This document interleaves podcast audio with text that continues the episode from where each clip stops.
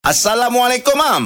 Waalaikumsalam. Ini ada soalan pada Encik Ahmad Nur Izzuddin bin Anwal. Okey. Soalan ni macam ni, Mam. Memang dalam Islam tiada istilah perubatan tradisional. Iaitu bomoh lah disebabkan syirik kan. Tapi apakah dibolehkan untuk mencuba sekiranya kita dah berusaha dengan perubatan Islam tapi masih lagi mengalami gangguan makhluk halus? Oh, Okey, sebenarnya terus terang cakap, berubat benda syirik kepada benda yang syirik.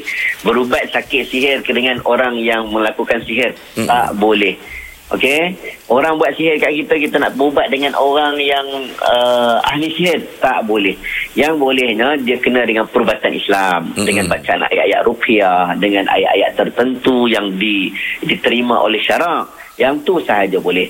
Jadi dia kalau kena dia kata ustaz saya ni dah pergi jumpa perubatan Islam tapi tak jadi. Mm-mm. Jadi saya nak jumpa bomoh yang yang tak betul lah. Mm-mm. Contoh. Apa hukum ni memang tak boleh sebab saya bagi contoh. Kita pergi hospital pun kadang-kadang kita merawat sekali dua tak sembuh. Betul tak? Betul? Ada ketika kena rawatan susulan. Yes. Tapi kita sabar sebab Mm-mm. benda itu ada ujiannya. Kita sabar, kita pergi lagi, kita pergi lagi, kita pergi lagi sampai kita sembuh.